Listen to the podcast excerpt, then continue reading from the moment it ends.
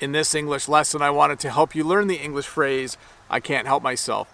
This is a phrase that we say when we can't resist doing something, when we just have to do something. Sometimes at work, people will bring yummy snacks to school.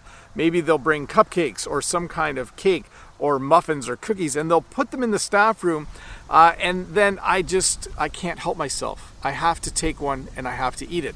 I can't resist sweets sometimes. Usually what i try to do is not go in the room where someone has put yummy treats because i can't help myself. I can't resist them. I usually take them and i eat them. Usually one or two sometimes three.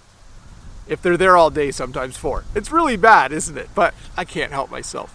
The other phrase I wanted to teach you today is the phrase help yourself. When you say to someone help yourself, you mean that they can have something. And we use this a lot with food.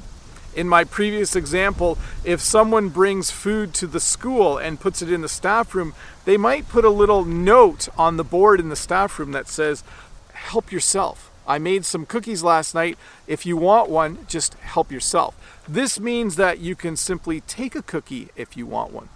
So, to review, when I see snacks, I can't help myself, and I usually eat one or two or three.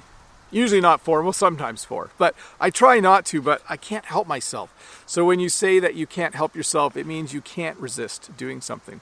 And then, if you say to someone, help yourself, we almost always use this with food. You can use it with other things as well, but it's most commonly heard when someone puts food out somewhere and says to people, hey, if you want some, help yourself. It means that you are permitted to take some food if you want to have some.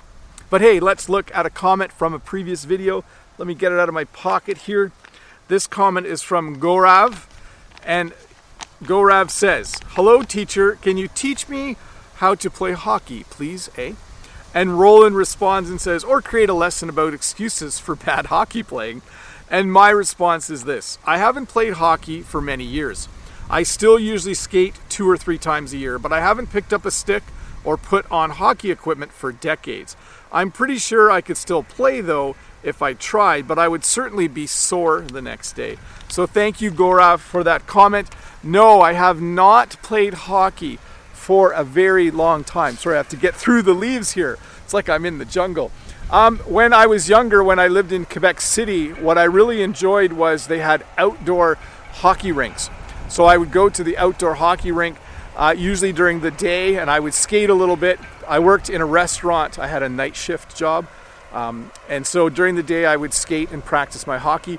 Uh, and then with my friends here in Ontario, Canada as well. Uh, by the way, I lived in Quebec for about nine or 10 months. That's what I was talking about.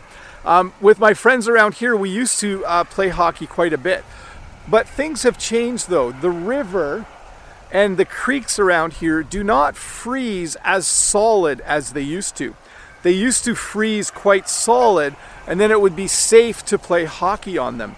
But lately, the river doesn't always freeze over in the winter, and when it does, the ice isn't safe. And over there behind me, you can't see it, but way across the road, there's also a small creek, and it doesn't freeze very solid as well. We don't have good outdoor ice here. So when people ask me if global warming's actually happening, I usually tell them, well, when I was a kid, we used to skate on the river, and now it barely ever freezes solid enough for us to do that. So something must be changing. Anyways, Bob the Canadian here. Hope you're having a good day. I'll see you in a couple days with another short English lesson. Bye. Hi, Bob the Canadian here. Thank you for listening to this English podcast lesson. If you would like to support me, in the work that I do as an online English teacher, please visit patreon.com slash Bob the Canadian.